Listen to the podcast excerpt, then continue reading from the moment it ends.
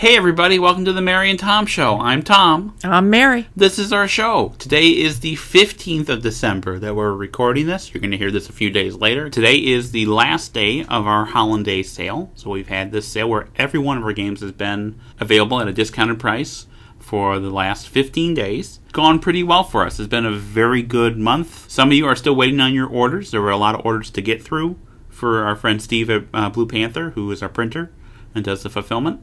He also had a power outage uh, one day this week that put him a little bit behind, but he's on track to try to get caught up, get everything out. It might even all be out by the time you listen to this, unless your order contained table battles, as we mentioned previously on the podcast and as we mentioned on the website.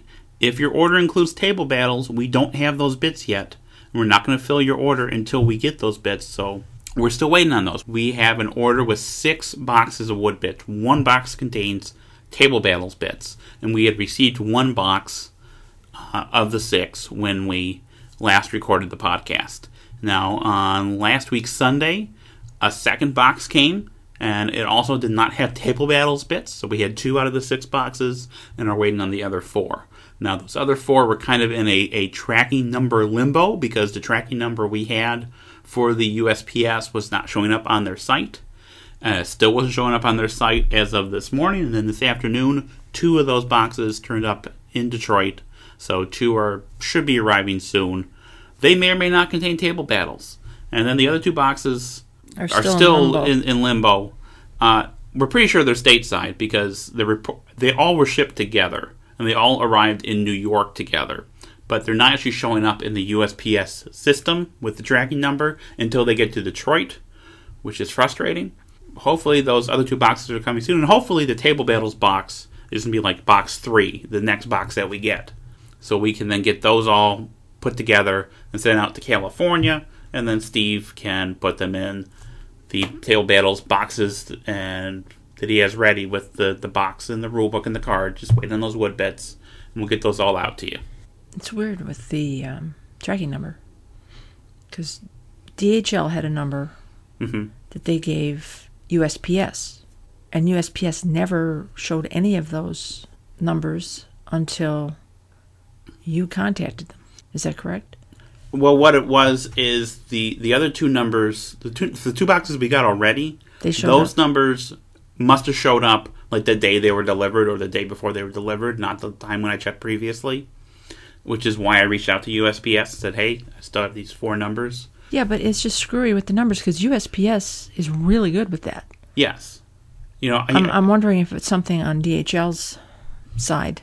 I don't know. It could just be wherever they arrive in New York, you know, the airport or whatever. They just kind of parcel it off or something. I'm I'm really not sure how that hmm. works. Well, I'm glad they found them. Yeah. Two of them, anyway. I Still I, have two outstanding. Yep. I I will say that you know I hear a lot of people complain about the post office, but really our experience with the post office has been pretty positive. They, they haven't really lost anything of ours. Uh, knock wood. the U.S. Post Office is really good. We've had international customers who've had a lot of problems with their um, postal service, that where it can take a month or two before they get their game and, and or their order.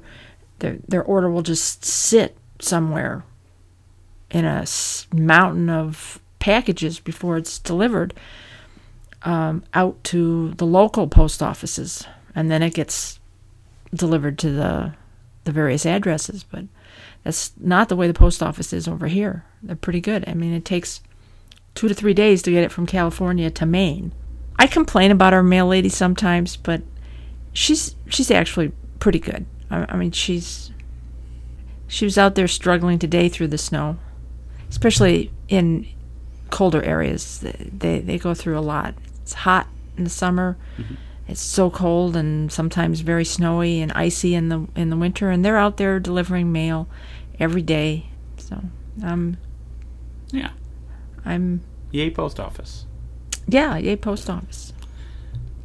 Speaking of snow, I'm a little upset with you, Mary, because I'm pretty sure you ordered Yeah, the you snow. ordered it. Because I did not order the snow. The kid said you ordered it. Oh yeah. Yeah. Because there there was a cause we're we're because we're in Metro Detroit, so it's Michigan. There's snow in Michigan uh, pretty much all year round.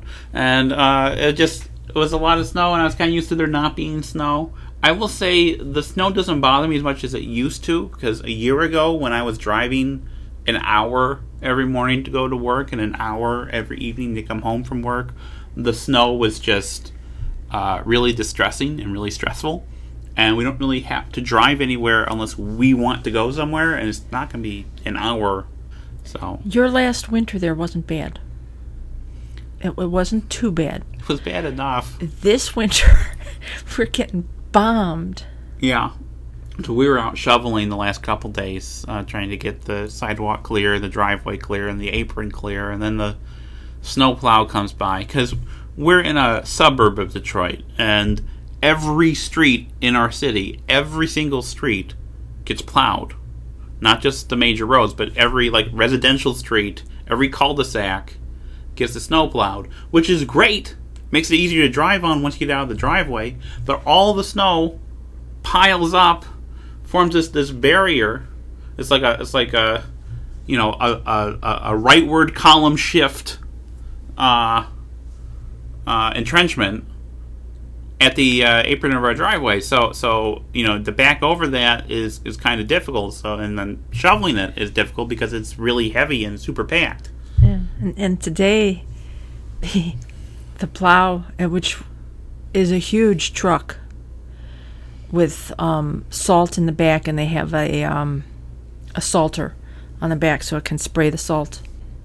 he went back and forth, back and forth in front of our house, and of course, every time he backed up, he packed the snow down, and then he'd go over it again with the um, the plow and threw up more packed snow into our driveway.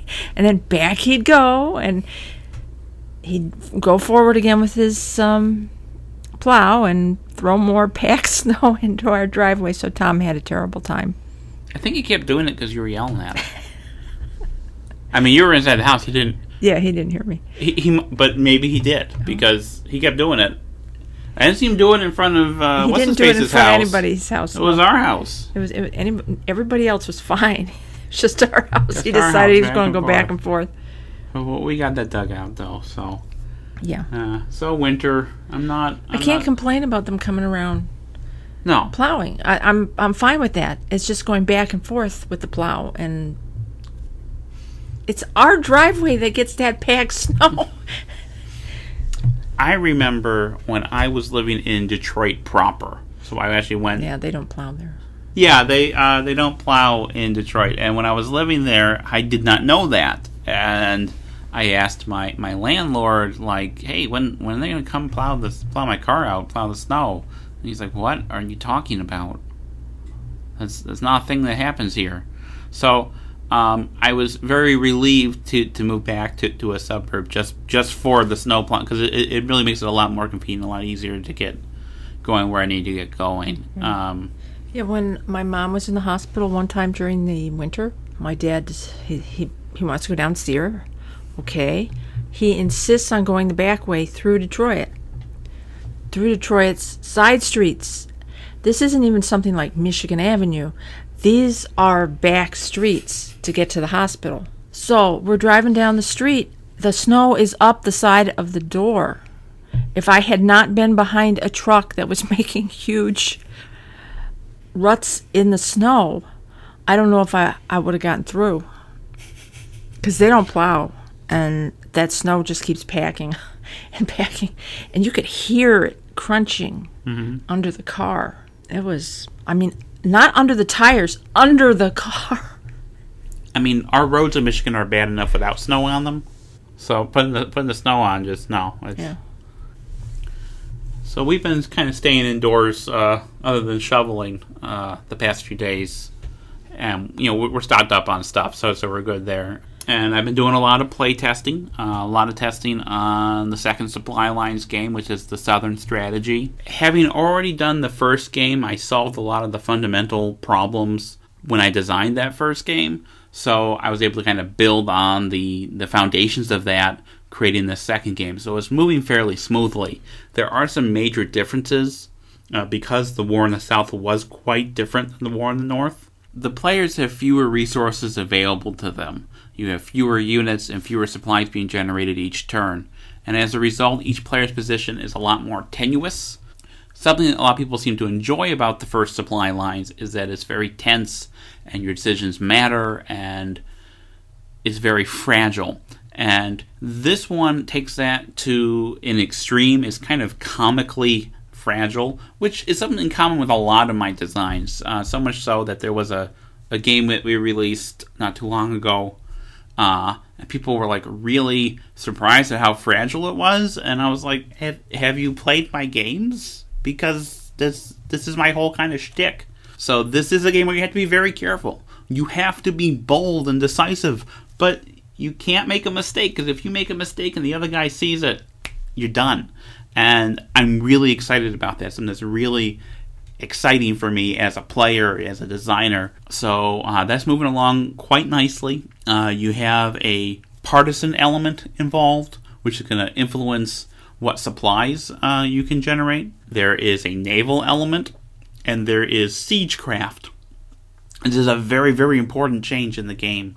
You occupy a city or a fort, and enemies occupy two adjacent points, then that city is under siege. And at that point, your ability to move is severely restricted unless you can lift that siege. If you can't lift that siege, it's going to drain your resources every turn until you're out of food cubes. And once you're out of food cubes, your army's going to surrender. So I think that about wraps up for today. Anything else you want to tell people, Mary?